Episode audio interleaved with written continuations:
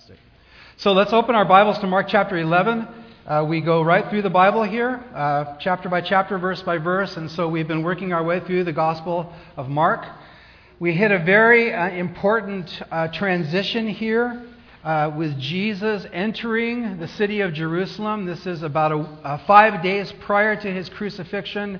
It's, it's known as Palm Sunday. It's also known as the triumphal entry. So we're going to go through the whole chapter. I'm just going to read uh, a few verses here. We'll have a word of prayer, and then we'll work our way through the chapter. So, Mark chapter 11, verse 1. Now, when they came uh, near Jerusalem to Bethphage and Bethany at the Mount of Olives, he sent out two of his disciples, and he said to them, Go into the village opposite you, and as soon as you have entered it, you will find a colt tied on which no one has sat Loose it and bring it. And if anyone says to you, Why are you doing this? say, The Lord has need of it. And immediately he will send it there. So they went their way and found the colt tied by the door outside on the street, and they loosed it. And some of those who stood there said to them, What are you doing loosing the colt? So they spoke to them just as Jesus had commanded, and they let them go. Then they brought the colt to Jesus and threw their garments on it, and he sat on it. And many spread their garments on the road, and others cut down leafy branches from the trees and spread them on the road. And then those who went before and those who followed cried out, saying, Hosanna! Blessed is he who comes in the name of the Lord. Blessed is the kingdom of our father David that comes in the name of the Lord. Hosanna in the highest. And Jesus went into Jerusalem and into the temple. So when he had looked around at all things, as the hour was already late, he went out to Bethany with the twelve. Let's uh, pause and have a word of prayer together. Thank you, Lord. Jesus, thank you so much for, for coming. Thank you for entering our world, Lord, that we didn't have to uh, scale some amazing height or go down to the deepest depths, Lord, to find you. But you stepped into our world, Lord, and you're still here in our world, Lord, in the, in the person and the presence of the Holy Spirit, God. And so thank you, Lord, for what this passage means to us. May we look back uh, with devotional eyes, God, and, and loving hearts and understanding minds as we consider this. So thank you, Lord. We commit it to you now in Jesus' name. Thank you, Lord. Amen. I have some slides I want to show you guys if the slides are ready. Um, it's just good to have a. I should have had my laser pointer, but um, next time. um, wanted you to get a visual on what this scene was like. Now, this was an artist's rendition uh, of the city of Jerusalem in the time of Solomon. So this is many centuries before. Uh, to your right, you see kind of a snaking path, and that's the Kidron Valley. So, up at the top where you see the smoke arising, that would have been uh, the temple of the Jews. That's where they would make their sacrifices to the Lord. The temple, uh, excuse me, the smoke is actually blowing to the east. So, um, the sun would rise upon the temple there. They said it was built a, a, facade of white marble overlaid with gold. They said when the sun would hit it, it would just be a, amazingly brilliant. And so, um, Jerusalem there, we're looking at the south end of the city, uh, the north part, the temple area. Kidron Valley, the Mount of Olives, and the Garden of Gethsemane would be off to the right on the other side of this kind of snaking pathway on the right side. Mount of Olives and then Bethany and Bethphage would be a, another ridge over. And so Jesus is starting out a couple of ridges away from Jerusalem when this, when this uh, colt is found. Let's go to the next slide, if you would, please. So here's just kind of a drawing. Um, Garden of Gethsemane there. You see the Kidron Valley, the little stream area, the Temple Mount area. Jerusalem now, this is kind of a, a larger scale Jerusalem, probably during the time of Jesus the Temple Mount area. So it's built on a mountain, but they would build retaining. They built retaining walls and just and filled it in. So the Temple Mount is an elevated, raised, elevated uh, area there. So Garden of Gethsemane, approximately. There's there. Interestingly enough, there's an olive grove there that you can visit today, and the trunks on these trees are you know, this big around. They're massive, and some of us have been blessed to be able to go there. And so, um, probably not the trees, but they may be sprouts of the sprouts. You know how the trees kind of keep regenerating themselves. Um, Mount of Olives, you see Bethphage and Bethany.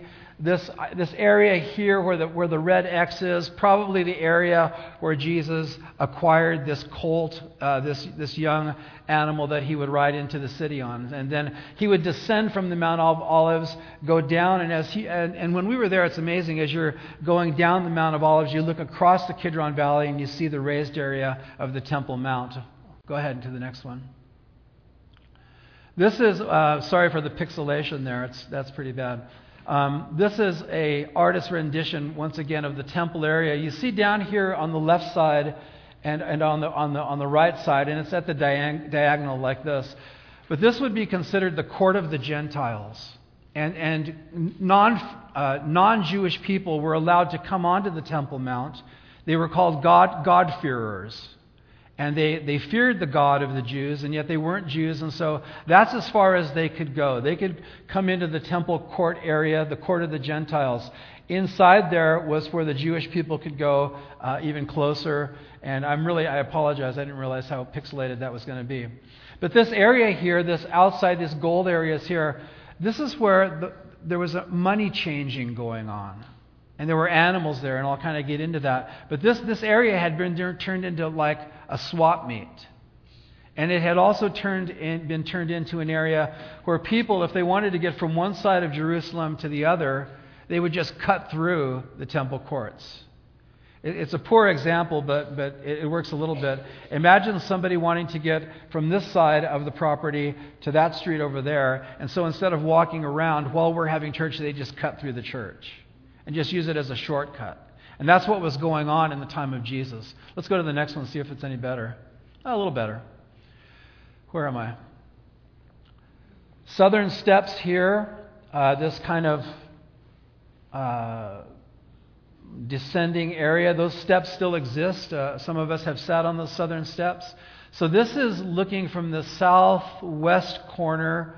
Uh, across there would be the Mount of Olives uh, Kidron Valley behind. Uh, you can see the smoke rising, once again, artist rendition. So the Jewish people would come and, uh, and worship the Lord there. Let's go to the next one. Uh, getting a little bit better here, the, the, the uh, pixelation. So I obviously borrowed this from somebody. You can see the watermark on it. Um, once again, artist rendition of what it probably looked like. Um, once again, the southern, the, the part like this on the south, part like this on the north, the court of the Gentiles. This, this small rectang- smaller rectangular fortress, this was the Antonia fortress. Um, that's where the Romans built a fort so they could look over the wall and keep an eye on the Jews. That's where Paul was dragged up into when he, he, he brought some people into the temple area, and the Apostle Paul, they thought he was bringing Gentiles in too close, and so a, a riot started. They wanted to kill him. A Roman soldier came and dragged him over into the Antonia fortress, and there he was questioned. So let's keep going. Um, just wanted you to get as many pictures as, as possible here. Um, Garden of Gethsemane, once again to the right, the Mount of Olives, Bethphage, the temple area, Antonia Fortress, you can see. Um, the darker dotted line was the, the, the perimeter of the city, pr- probably during the time of Jesus. Um, interesting to the, to the left there, you see Golgotha, the traditional location. That's traditionally where Jesus would have been crucified. Um, so um, the wall, I mean, the city kept expanding. They kind of kept enlarging the city. So don't know if we have another slide or not. Um, go ahead and, and turn that if you would. That was it. Okay. So I just wanted you to get kind of a visual on what's happening here. Jesus here um, has acquired this colt.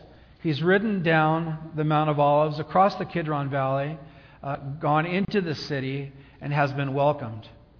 Uh, let's look at your notes here. Jesus made great preparations for his entrance. He was very deliberate about how he entered into the city.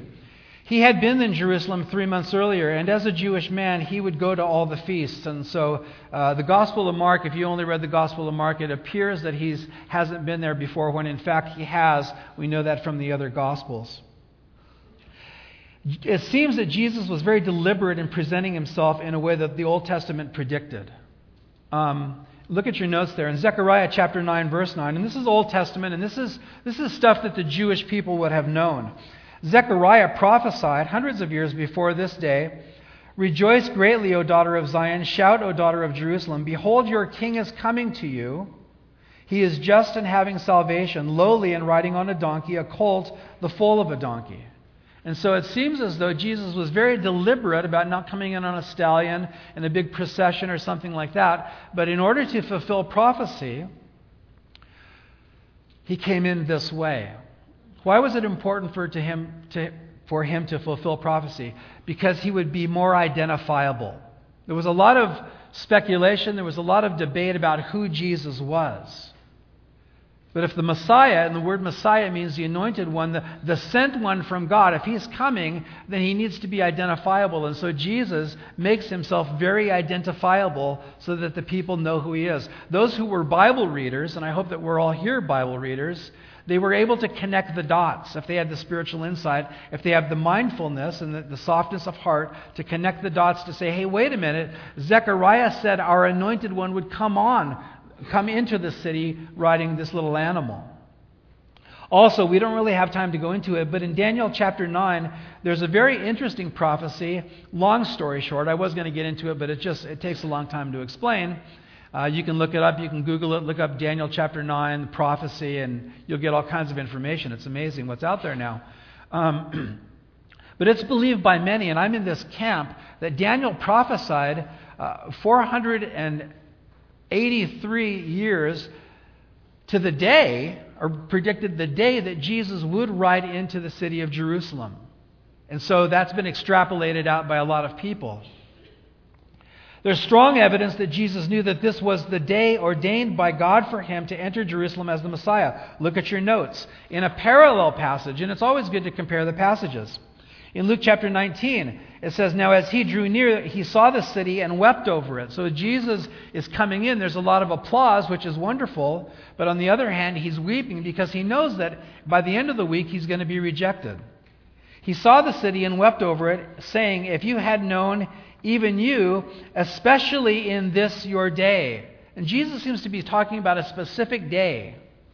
If he said, If you had known the things that make for your peace, but now they're hidden from your eyes. What's my point? My point is this. I think Jesus was very deliberate and very particular about how he entered the city of Jerusalem on this day so that he could be identified as Messiah. Not just another prophet, not just a moral teacher, not just a miracle worker, but the sent one from God, the one that they were looking for to come and rescue them. Now, they were under the yoke of Roman domination and all of that, and so they wanted a, a political savior. Gee, it's not too different today, is it? We don't. I love this song by the, by the police. There is no political solution. Anybody know the song? Okay, all the old timers around here. We, we should vote and all of that. If not, go look it up and uh, buy me a hamburger and I'll show you the link. Okay. you know, should we vote? Absolutely. Uh, should we have uh, convictions? Absolutely. Jesus is the King of Kings and the Lord of Lords. So he comes in as the King of Kings and the Lord of Lords. They wanted a political savior. He says basically, I'm so much more than that. But they were looking for a short term solution. And Jesus came to bring eternal life. But he wanted to make him. I like that little thing. Did you like that little thing? I was like, kind of got it in my mind now. Dun, dun, dun, dun, dun, dun. So anyway, caffeine's kicking in right now. I'm really feeling good, okay? Jesus came to bring them so much more. They were looking short term, but he was looking to bring them eternal life. And he wanted to be identifiable to them. So he's very particular about how he comes in. He comes in in a way that they can recognize and that they should have known.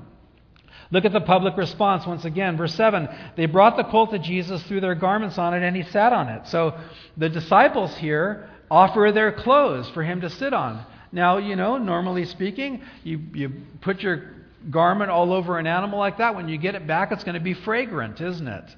But was, this was a very special, a very amazing moment. Verse 8 And many spread garments on the road, and others cut down leafy branches from the trees and spread them on the road. Another gospel writer tells us they were palm branches. I was raised in the Catholic Church. We had Palm Sunday when I was a kid.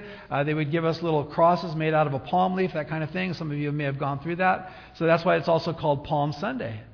They were, they were, this was like a red carpet treatment. Welcome you know, special one. Welcome, anointed one. Welcome, Messiah. How much did they fully understand? There's probably all, all degrees of understanding in the crowd, but the important thing is to know how Jesus intended them to understand. And so they're welcoming him, welcoming him. Verse 9 and 10 Those who went out before and those who followed cried out, saying, Hosanna, which is a Hebrew for save now. Save us. They're saying this to Jesus, save now. Undoubtedly, they're saying, drive out Caesar. Drive out Rome. Blessed is he who comes in the name of the Lord. Blessed is the kingdom of our father David that comes in the name of the Lord. Hosanna in the highest. And so they're quoting from Psalm 118, a very popular psalm, which looks forward to the Messiah. So they're ascribing to Jesus now messianic overtones. You're the anointed one. You're the one that God has sent to save us. So this is five days before his crucifixion. And Jesus is allowing all of this to happen. And we know as we've been going through the Gospel of Mark and as we've studied other Gospels here, a lot of the time when there was confrontation, Jesus would just kind of disappear. He wasn't about to get into it. He didn't back down from people, but if he could avoid the confrontation, he often did. But today there's no avoiding the confrontation. He's very, very deliberate and showing up to the place where he had been telling his disciples for six months, When I go there, they're going to kill me. The religious leaders are going to conspire against me, and they're going to get the Romans and they're going to kill me. And I'm telling you ahead of time so that you'll know after I've risen from the dead that I am He. Jesus was very, very deliberate, guys, about what he's doing here. And he's not backing down now. We read from the Gospel of John, verse 11. Look at your notes. Then from that day on, they plotted to put him to death. Therefore, Jesus no longer walked openly among the Jews, but went from there into the country near the wilderness to a city called Ephraim, and there remained with his disciples. This is pre Palm Sunday, before the triumphal entry. Jesus was, would avoid the confrontation until it was time for the confrontation. There's probably a lesson there for us, too, isn't there? And the Passover of the Jews was near, and many went from the country up to Jerusalem Whenever you'd go to Jerusalem, you would ascend, you would gain elevation because it's built on a mountain. They went up to Jerusalem before the Passover to purify themselves. Then they saw Jesus and spoke among themselves as they stood in the temple. Jesus was the topic of conversation. They said, What do you think? That he will not come to the feast? They understood that there was antagonism against him from the religious rulers in Jerusalem. Now, both the chief priests and the Pharisees had given a command that if anyone knew where he was, he should report it, that they might seize him. So, guys, up to now, this is my point. Up to now, you know, it wasn't time to, to have the, the showdown. It wasn't time for this confrontation, to let this confrontation uh, go to its, its full extent. But now's the time. If we understand Daniel's prediction correctly, now is the day, the identifiable day, when Jesus said, I have to be there. I have an appointment. And I have to show up this way so they'll know who I am. And Jesus was very deliberate about entering this place of worship and this place that had gone horribly wrong spiritually. He was very, very deliberate to show up in a way that they, that they could identify him. He wanted to be known. Still wants to be known, doesn't he? Amen? Still wants to be known. May I make a suggestion? Kind of a very short rabbit trail. When we're sharing Jesus with the world, we need to do it accurately, don't we? We need to do it accurately.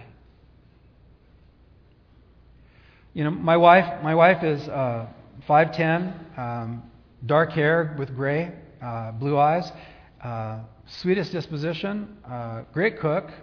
How could you tell? Uh, you know, if I, if, I des- if I describe her in other terms, you know, when you meet her, you'd go, well, uh, this isn't who you described.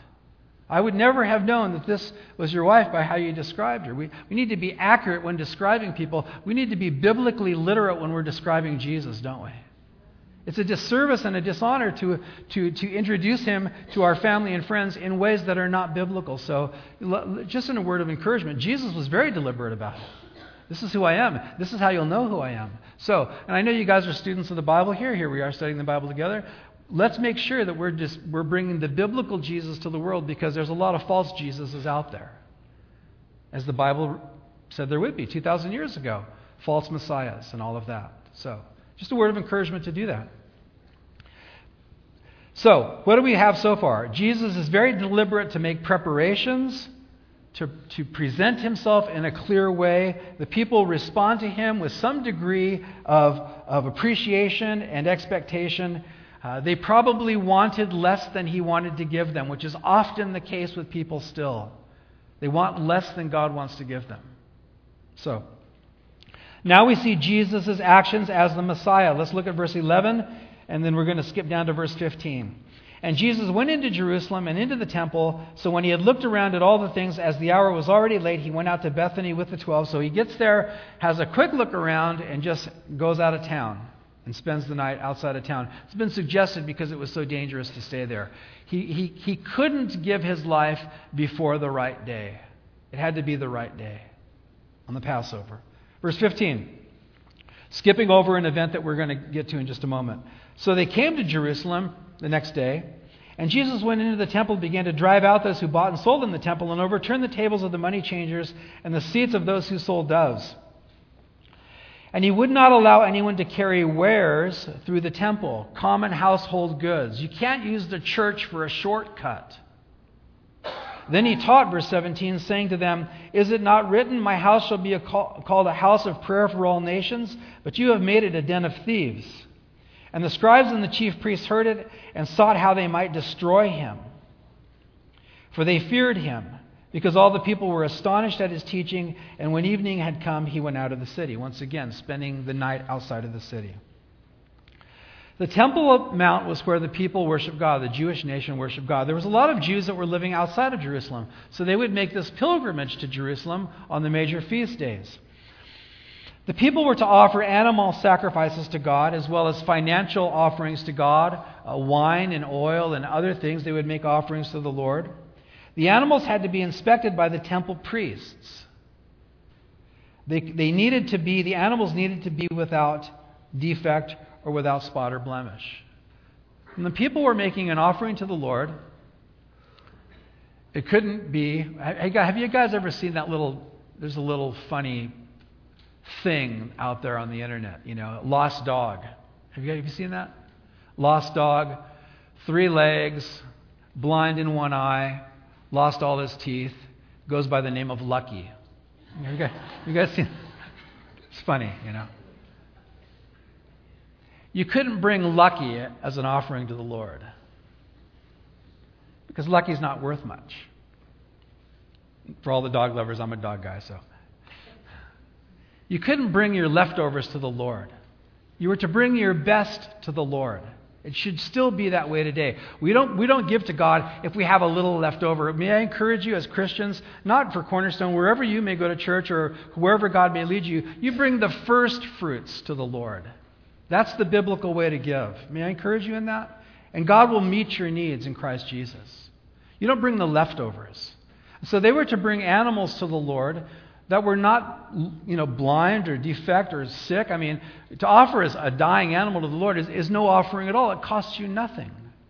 But the priests were there to inspect the animals to make sure. You know, if, an, know, if a pilgrim, if a, if a worshiper came from a long distance away, he couldn't bring an animal, so he would have to buy an animal when he got to Jerusalem. So look at your notes here. They needed to be the best that the worshiper could offer without spot or blemish. These animals prefigured the offering that Jesus would make of his own body, perfect and sinless. They were a foreshadowing of Jesus Christ, who would offer his sinless self to the Lord. John the Baptist, look at your notes, guys. John the Baptist said regarding Jesus, the next day, John saw Jesus coming toward him and said, Behold, the Lamb of God who takes away the sin of the world.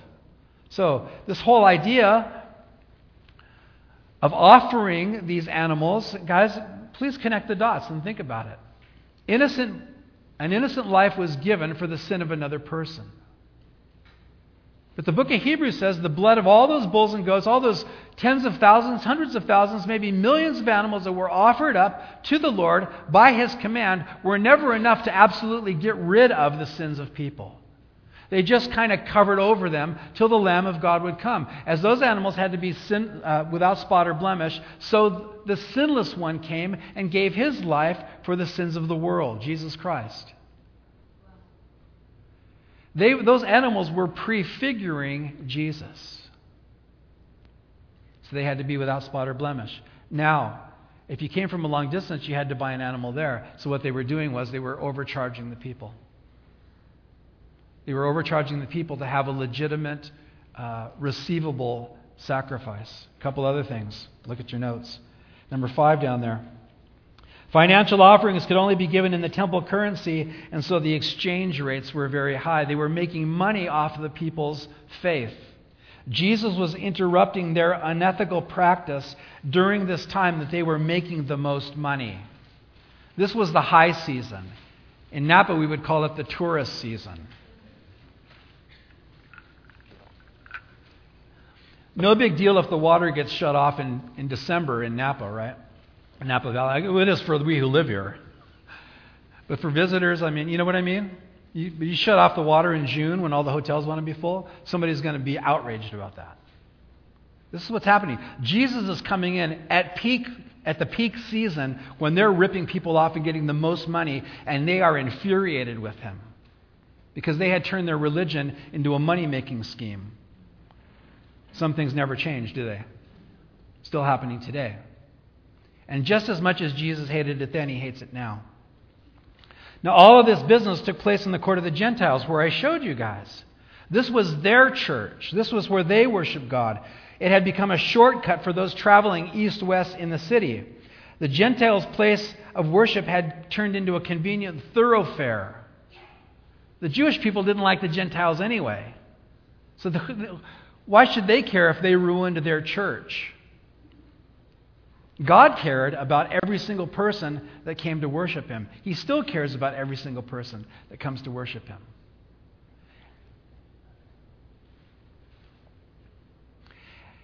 And to do anything to hinder somebody who's coming to worship God, you better watch out.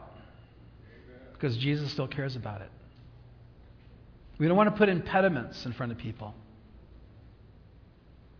We don't want to make life more convenient for ourselves and harder for someone else in their worship of the Lord.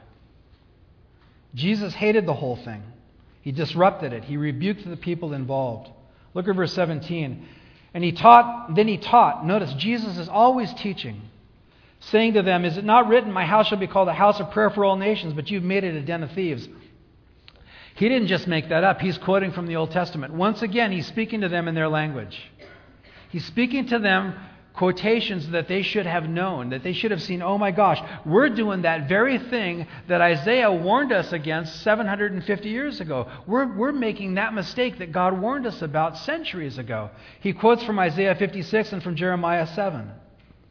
He's warning them in a way they can understand. Verse 18 The scribes and the chief priests heard it. They sought how they might destroy him, for they feared him because all the people were astonished at his teaching. I love this word, astonished. To strike out of one's senses. Okay, you guys got to look up here. When Jesus taught, they went like this. Can you believe what he said? I mean, they were blown away. They were absolutely blown away. Jesus had such insight, he had such authority, there was, there was such power in his word, not in his bullying. There were religious leaders then, there are religious leaders now that are entertaining, they're funny, they're clever, they're good speakers, but there's no power in the message. It's just the message of man. And Jesus was not giving the message of man, he was giving the message of God. And they were astonished. They, they hadn't heard anything like it. Jesus had such power to, to attract those who were tr- really truth seekers. And it put the fear of Jesus in the hearts of the religious leaders. So, this is what's going on. Jesus, what do we have so far? I'm glad you asked. He presents himself as the Messiah, and he disapproves of what's going on in the nation of Israel. And he tells them. And he shows them by their own word how, where they're going wrong. Now, we have this in- interesting incident with the fig tree, verses 12 to 14. Now, the next day, when they had come out from Bethany, he was hungry. And seeing from afar a fig tree having leaves, he went to see if perhaps he would find something on it. And when he came to it, he found nothing but leaves, for it was not the season for figs. In response, Jesus said to it, Let no one eat fruit from you ever again. And the disciples heard it. So, Jesus looks for fruit where fruit should have been, but it wasn't there. Now, it's an interesting thing. You have to study a little bit. Verse 13, and when he came to it, he found nothing but leaves, for it was not the season for figs. Then why, then why Jesus, were you expecting to see fruit? From what I understand, I read on Ray Stedman's uh, website. I used to live in Palo Alto. He didn't understand this, so what he did, he was a pastor in Palo Alto. He went and bought a fig tree. So I'm going to study this fig tree business. So it takes four or five years for fig trees, apparently, to, to mature where they can bring forth figs. Before the actual real fig season, there's what Ray Stedman would call the pre fig. Kind of a funny little saying. They're, they're, they're little miniature fruit, pieces of fruit. They're not as good as the real fig, but they are edible and they do have nutrition in them. So that those happen by the time the leaves are there, the pre figs should already be there. It's not the real fig season yet, it's just the pre fig season. I got to come up with a joke on that. That just sounds funny to me, don't you?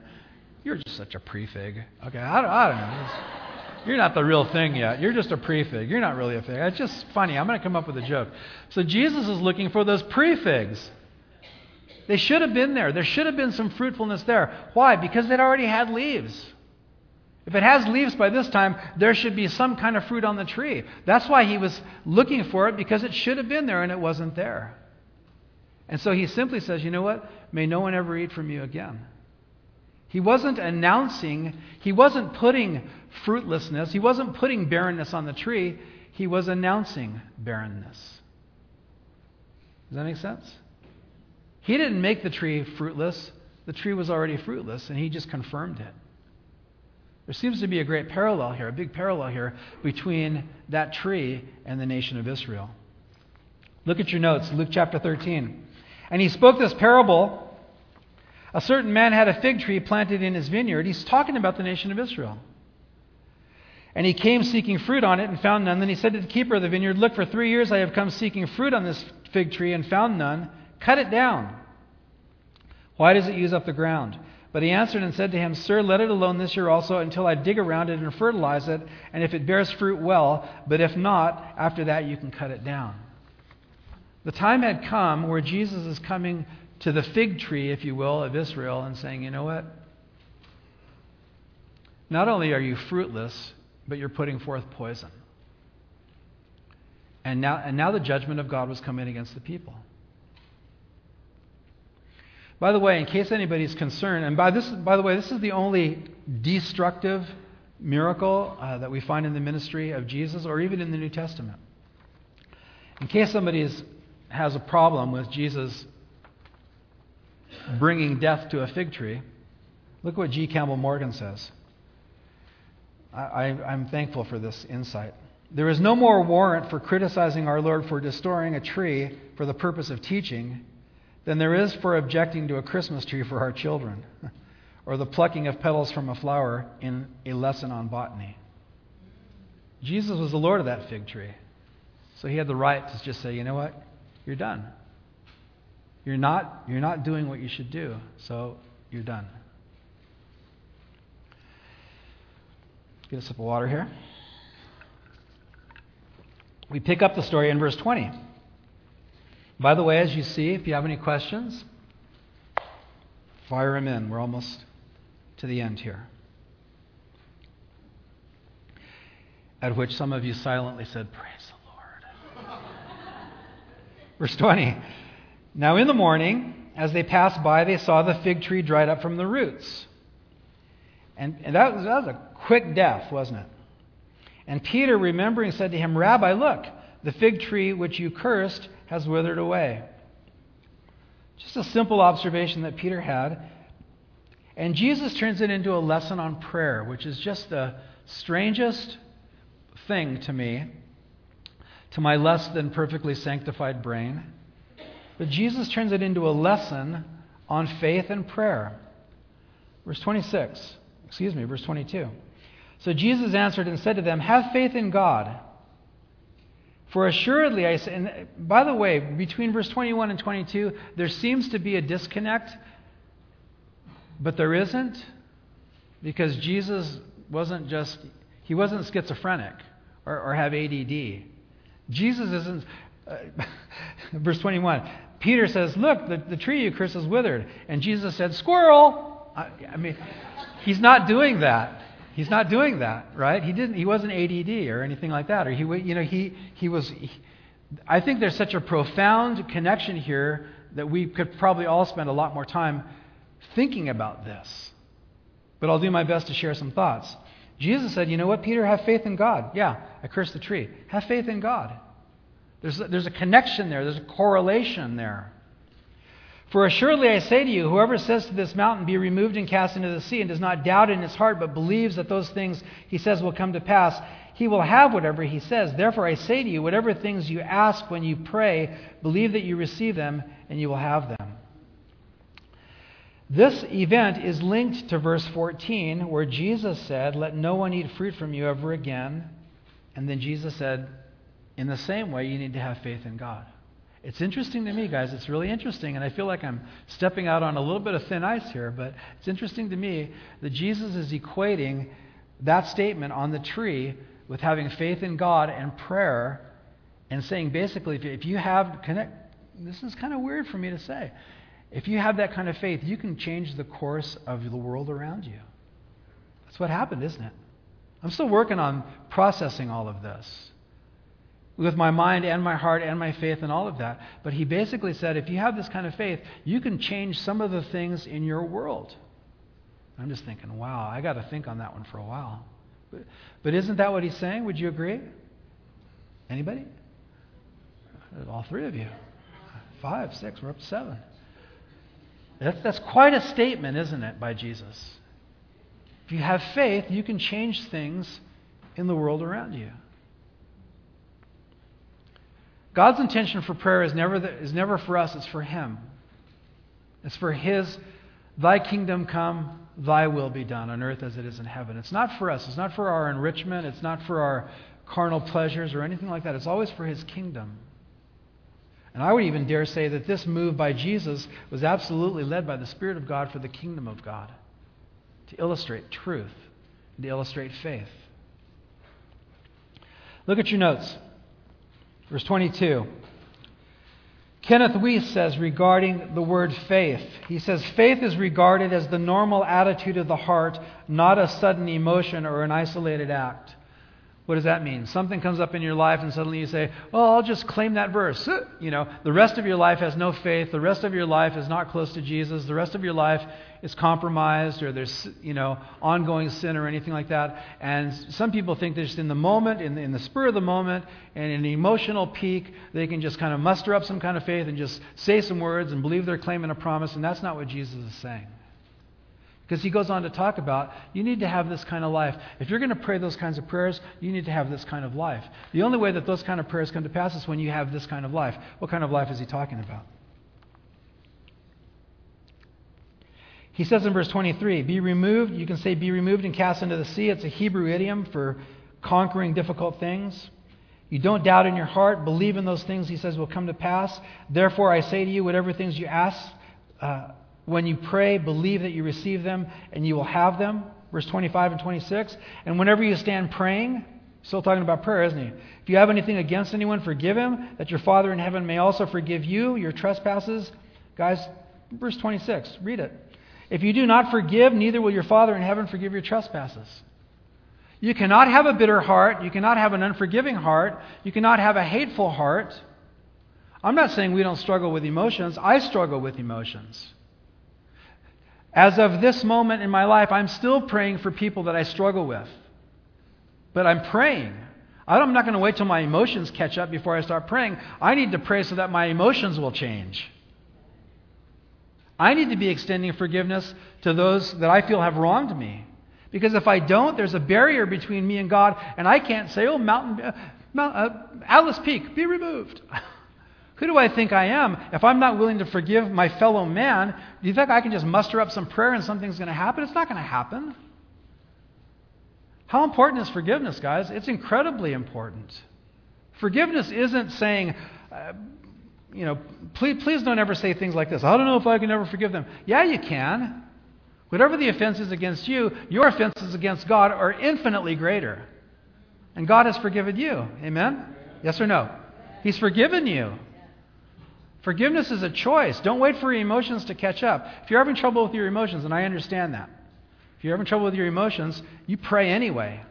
You pick on a time and a place. Every time you drink a cup of coffee, before you take that gulp, you pray for uh, Joe Meanyhead, who offended you and, and called your dog Lucky.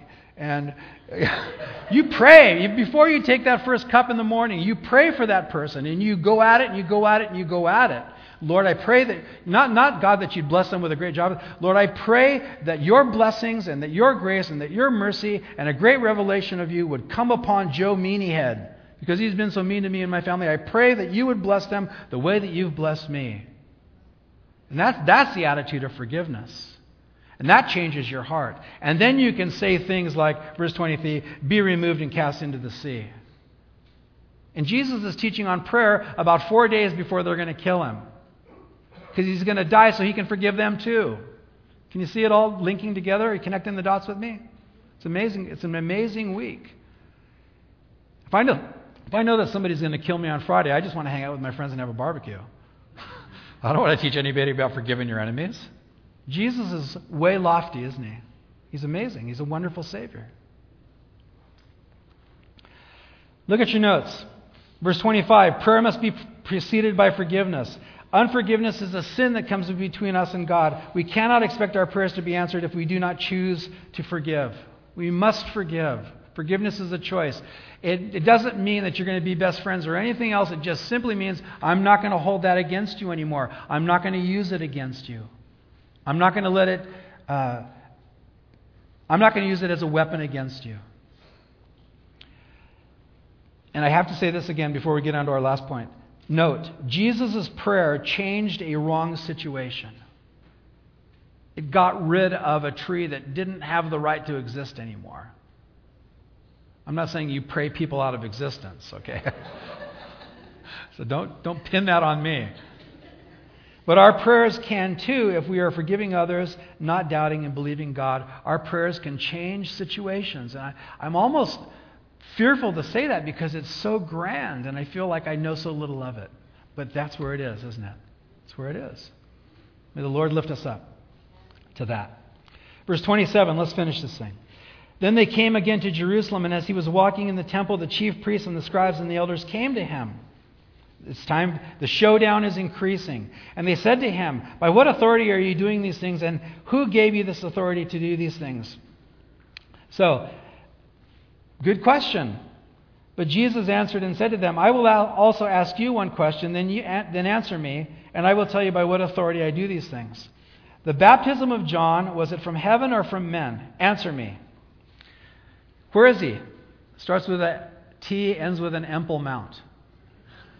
He's on the Temple Mount. Who's on the Temple Mount? Thousands and thousands of people. He's doing this in a crowd in front of listening ears. People are watching. This is a showdown of truth.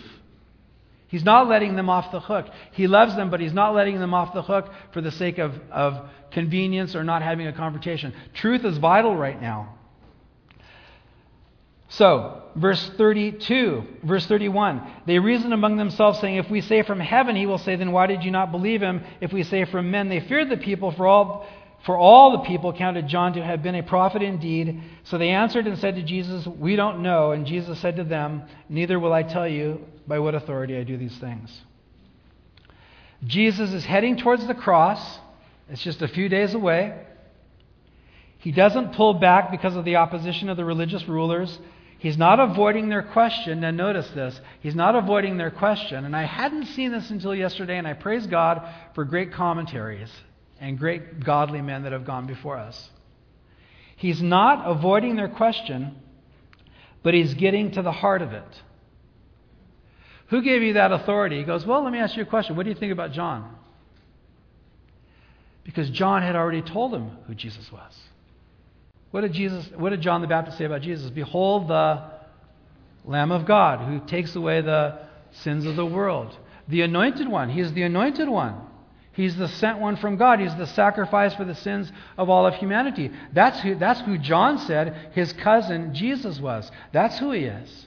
So Jesus simply said, and, and they had gone out to question John at the Jordan River. And, and John spanked them. John rebuked them. He scolded them for their hypocrisy. He didn't hold back either. And so they come to Jesus, Who do you think you are? And Jesus says, I don't know. You remember what my cousin said? What do you think of my cousin? Well, they can't tell the truth because inwardly they hate him. But if they say that, all the people around him are going to turn against him. So they have to save their jobs. But if they say, oh no, he was, he was from God, then that means we have to bow to you, and we don't want to bow to you, so we're just going to play dumb because we want to save our necks. And in essence, they're putting their own heads in the noose. So it's just amazing to me the wisdom of Jesus.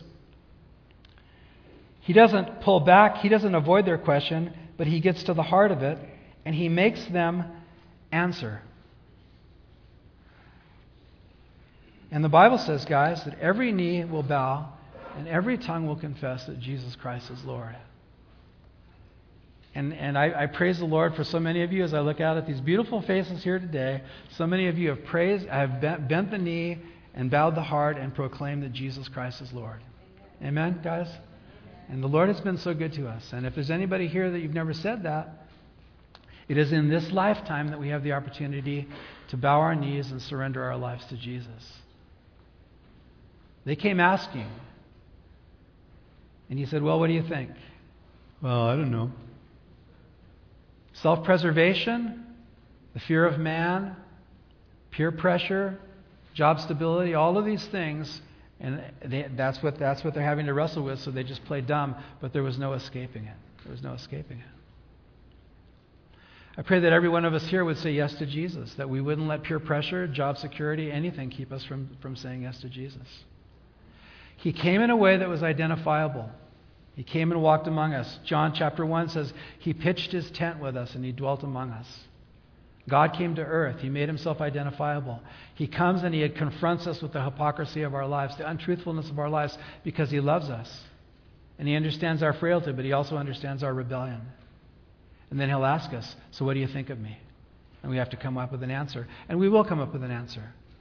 And the answer is, you're, you're the King of Kings and Lord of Lords. And that's what we should say in this life. Or, or if we don't, and we, we exit this life without saying that, we will have to bow before Him before we're sent, sent away from Him. Jesus, Jesus, I just, this is a little pet peeve of mine. Save the word awesome for Jesus. He's awesome, isn't he? He's awesome. Any, I don't know if there's any questions. How did Judaism at that time, given their heritage and resources, end up with a religion of all leaves and no root? Fruit, teasing.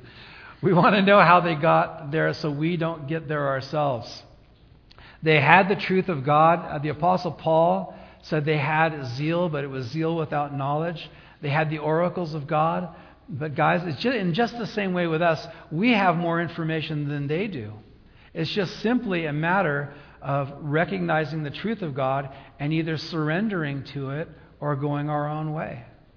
If we go our own way, our hearts become desensitized. Jesus said you can't serve God and mammon. You can't have a, a, a, duality of, of worship in your life. You will either bow your life to God or you'll bow your life to yourself. And so we have even more information than they do. It's a matter of saying yes to God, yes to God, yes to God. That's how you avoid ending up being fruitless. By the way, may I say this to, to my brothers and sisters Christians here? How seriously does Jesus take fruitlessness? Just think on that. We don't want to have fruitless lives, do we? We want to have fruitful lives, don't we? John 15, abide, he's the vine, we're the branches. Abide in him, and we'll bear fruit more fruit and much fruit to the glory of the Father. It's an important, it's an important concept. Can this tie in to the fig tree teaching? Proverbs 18:21. Death and life are in the power of the tongue, and those who love it will eat its fruit. I don't know. Um,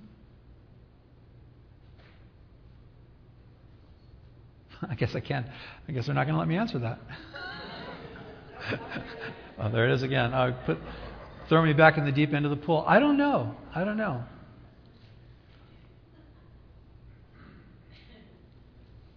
I would have to. I'm always. I'm always uh, slow to just respond because context is so important, and, and I don't want to just. You know, and part, part of this Q and A thing that I that I've enjoyed doing with you guys is to say sometimes I'll have to think about it. I don't know. I'll put it on the Facebook page this week. I'll come to a conclusion and put it on the Facebook page. Until then, you, we can all wrestle with it together. Joe, can you come up and lead us in a closing song? Let's pray together, guys.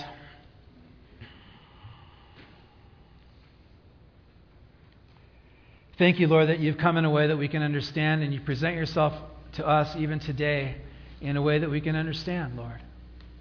And you, you put on flesh, Lord, and you uh, went through all the things, and you've suffered in all the ways that people suffer. And we're grateful, Lord, that you understand. You understand our frailties and our weakness, our doubts, our fears, our hopes, our dreams, all those things, Lord. You, you felt it all. And so thank you, Lord, that you're not a faraway God. You're close. You're here, Lord. And we pray for every heart here to say yes to you, Lord. And we pray, Father, that we also, God like you, Lord Jesus, would, would not hinder anybody in their faith. We would speak truth, but we wouldn't allow the conveniences of life or greed or selfishness hinder somebody else's faith, Lord, like the money changers did. And I pray that we wouldn't have the fear of man like the, like the rulers did, Lord.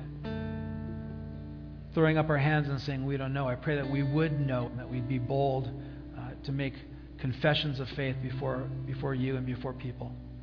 Father, bless this group, I pray, Lord. Thank you. Pray in Jesus' name. Amen.